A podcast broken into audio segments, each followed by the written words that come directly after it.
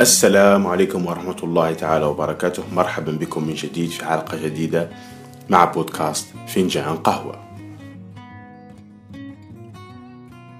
اليوم سنتكلم عن موضوع مهم وقد نشبهه بمرض العصر. ففي عصرنا هذا قد كثرت أمراض كثيرة. لن نتكلم عن مرض يتعلق بمستشفى وأدوية ولكن مرض آخر يتعلق بشخصيتنا يتعلق بعقولنا يتعلق بمجتمعنا العزيز. لهذا المرض صفات كثيرة وهو بالتأكيد لا يتصف به المسلمون والعقلاء. ومن صفاته أن صاحبه سيكون فيه من الكبر والغباء الشيء الكثير. سوف نتكلم اليوم في هذه الحلقة عن الأنانية. وسيدور حديثنا حول نظرتنا أو نظرتنا للأناني وسنتكلم عن الفرق بين أنا الأنانية وأنا القدوة.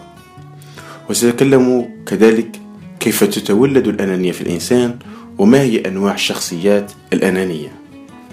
وسنتكلم ونتطرق إلى بعض الطرق في العلاج من الأنانية وكيفية تجنب الوقوع فيها. سنلتقي بعد رشفة القهوة.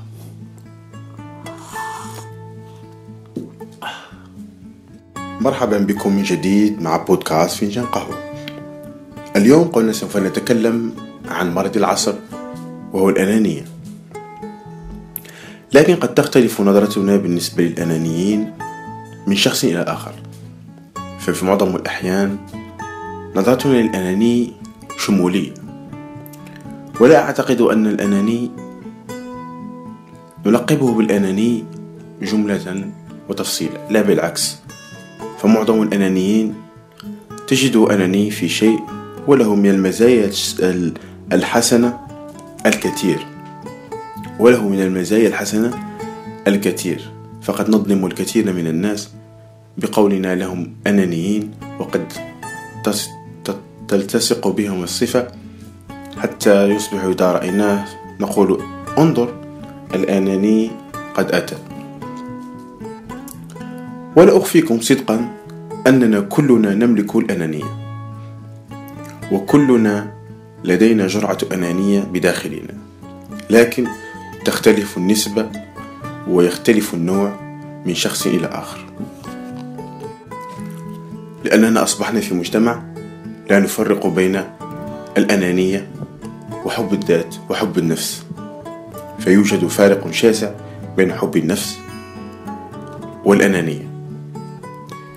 لأننا أصبحنا في مجتمع نلقب كل الناس بالأنانيين وننسى أنفسنا فبمجرد أنك تنسى نفسك أنك أناني فهنا قمة الأنانية. لذلك يجب علينا أولا أن نفرق بين الأنا الأنانية وأنا القدوة. فمثلا عندما تتكلم مع أبوك أو جدك أو شخص كبير أو أستاذك لينقل إليك خبراته؟ فأكيد سوف يقول لك أنا أو كنا في زمن ما كنا أفضل كنا أروع كنا في آه، مجتمع أحسن. هذه لا تعني أنها أنا الأنانية بل أنا القدوة لأنه يريد إرشادك يريد تعليمك يريد التفصيل لكي تصبح أنت الأفضل. وأنت الأروع وتصبح إنسانا منتجا. لكن سرعان ما تتحول إلى أنا الأنانية فبينها وبين الأنانية شعرة فاصلة. فإذا اهتم بنفسه وأهان غيره فهنا تنتقل من أنا لا من أنا القدوة إلى أنا الأنانية. فعندما يصبح يقول نحن كنا وأنتم لا شيء هنا انتقلت من أنا الأنانية من أنا القدوة إلى الأنانية. فخيط بسيط يجب التفريق بينهم. لماذا؟ لأن أنا القدوة هي عبارة عن حب النفس. وأي إنسان لا يحب نفسه فلا يمكن العيش فوق الأرض لأن لا طموح لديه لا رغبة في تطوير نفسه. فحب النفس جزء كبير من حافز يجعل منك إنسانا متطور إنسانا تفكر في أن تكون الأفضل إنسان تفكر في الغد في المستقبل في مشاريع في إنجازاتك في أن تكون الريادة. وهذا ما لا نفرق بينه. فأنك تحب نفسك لغرض أن تساعد نفسك لكي تكون في مستوى آخر لا أن تصعد على ظهور الناس أو بواسطة الناس. فمجرد أن تقول أنا الأفضل وأنت الأسوأ. هنا تحولت الأنانية. تحولت أنا القدوة إلى الأنانية. فيوجد فاصل خطير يجب أن نقي نفسنا منه. فإذا رأيت أنك ترى نفسك أنت الأفضل وأنت الأروع وباقي البشر كلهم في دفة أخرى فاعلم أنك قد أصبت بمرض العصر. إذا يجب عليك أن تذهب للطبيب ليشخص لك دواء لعله يعالج مرضك المزمن. أنا الأنانية. ألا الأنانية ستلاحظها من نفسك ومن يواجهك في أي شيء. فبمجرد حب الذات حبه لذاته المفرط والمتجاوز لحدود المعترف به ستلاحظ فيه أنانية كبيرة. وسنتكلم في قادم الحلقة عن أنواع الشخصيات الأنانية. ومن صفات الأنانيين الكثير الكثير. لن نستطيع أن نتطرق لها كلها ولكن نتطرق إلى أبرزها. أول صفة تجده لا يحب أن يسمع الرأي الآخر يعني فرعوني النزعة وتجده ما إن يضع يده على أي غصن أخضر سرعان ما يصبح يابسا. فبمجرد أن تمتلك النزعة الفرعونية الأنا الأنا ستصبح شخصا آخر وستدخل في دوامة لن تستطيع أن تخرج منها. فمن ملك إلى ملك إلى ملك إلى غطرسة إلى شرك بالله.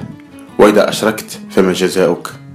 كلنا نعرف ماذا جرى لفرعون بسبب نزعته الفرعونية.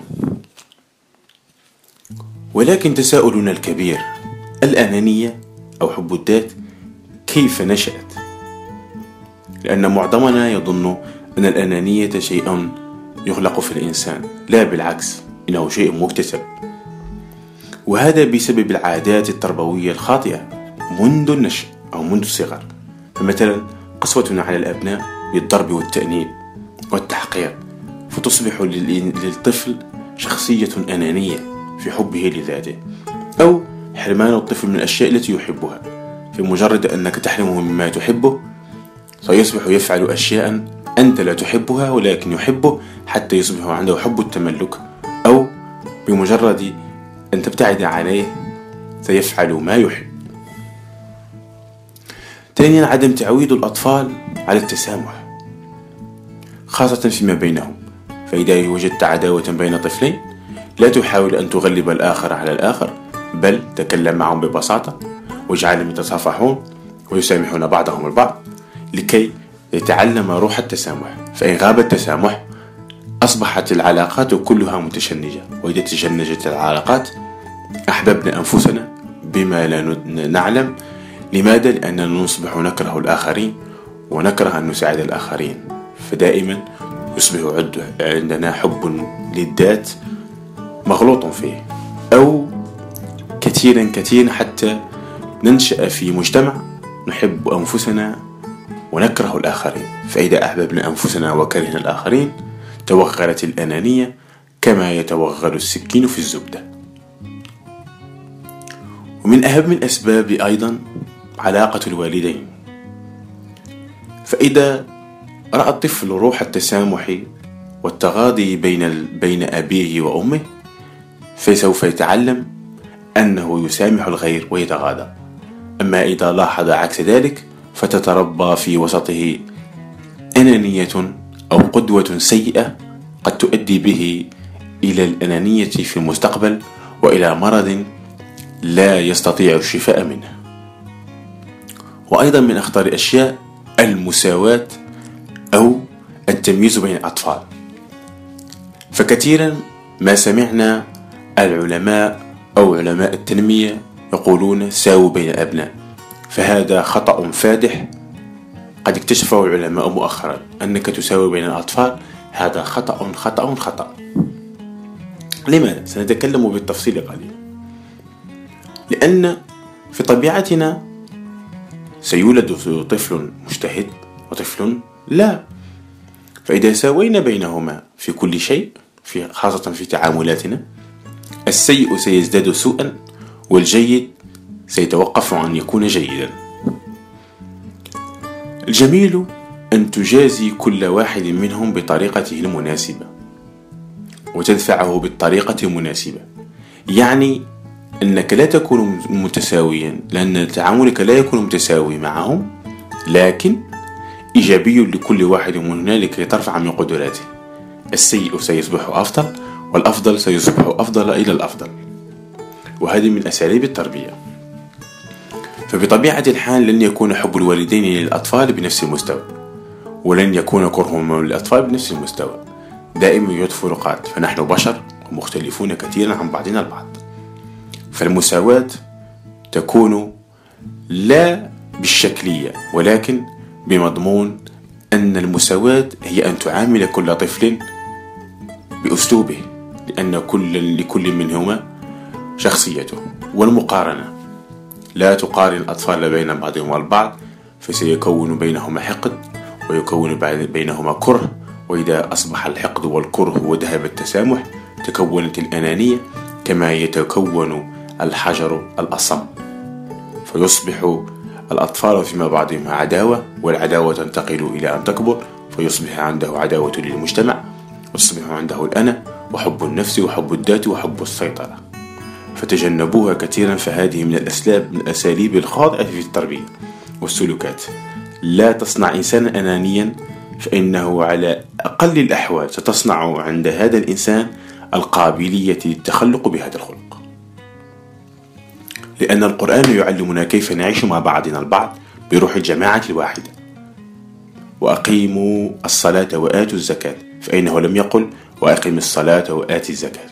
وكثيرا ما يتكرر النداء في آيات القرآن بيا أيها الذين آمنوا بصيغة الجمع. وهكذا حياتنا حياتنا وسيرة المصطفى وسنته. تعلمنا كيف ننشأ جميعا بروح الجماعة الواحدة. وهذا يدفعنا للتكلم على أنواع الشخصية الأنانية. فمنها وأول هذه الأنواع الأنانية النرجسية. وثانيها العدوانية وثالثها السلبية. نتكلم عنها واحدة واحدة بقليل من التفصيل لكي نفرق بينهما.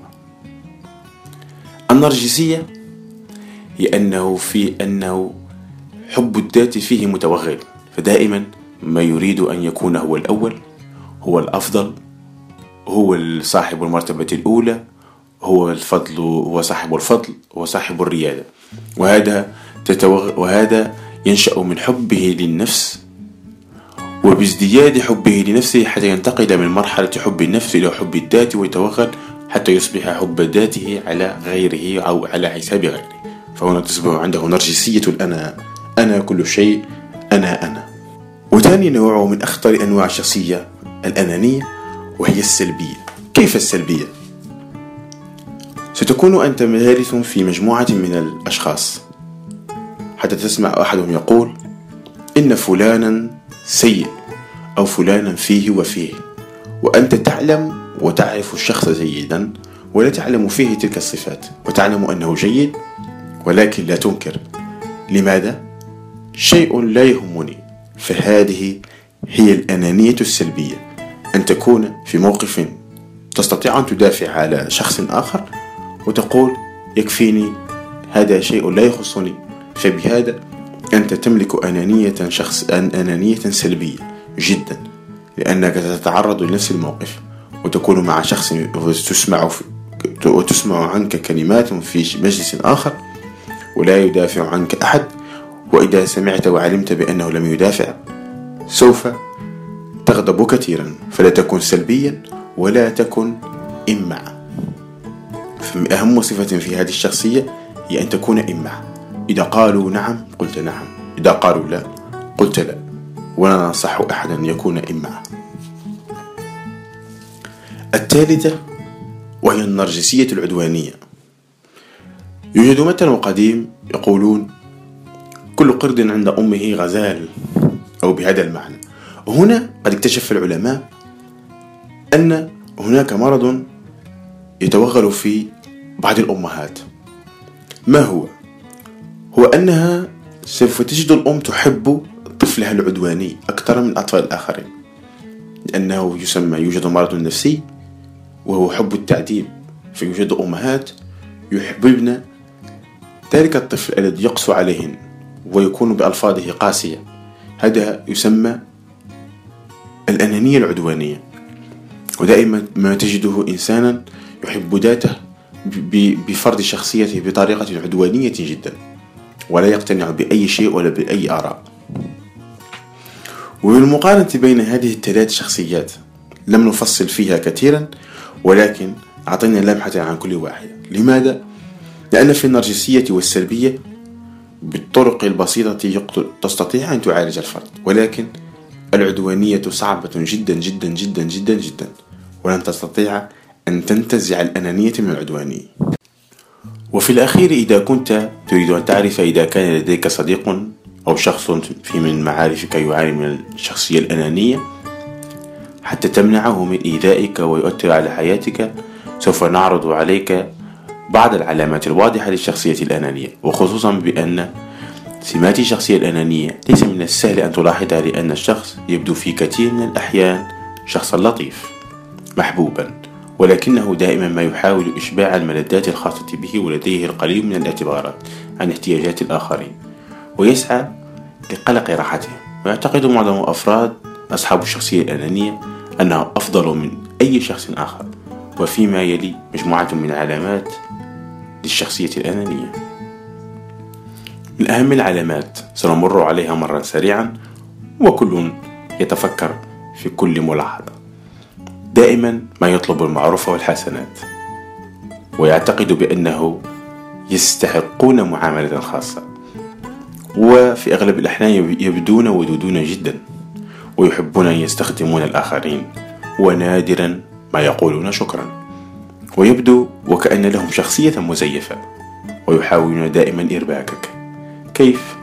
دائما يحاولون إرباكك؟ يكره العمل مع فريق جماعي يفكر دائما في نفسه ودائما ما يكون لديهم ردود فعل سلبية ومزعجة. يشعر بالغضب عندما لا يبالي الآخرون بطلباته ودائما ما يفكر لماذا الآخرين لا يساعدونه. عافانا وعافاكم الله من هذه الشخصية وهي الشخصية الأنانية. تجنبوها وتجنبوا من يملكونها فسوف ترتاح نفسيا وتصبح شخصا جديدا ولك طاقة جديدة. ومن أهم طرق لكي تتجنب الدخول في هذه الشخصية؟ أنك تغير شيئا وهو تصحيح التصور وتصحيح الإرادة.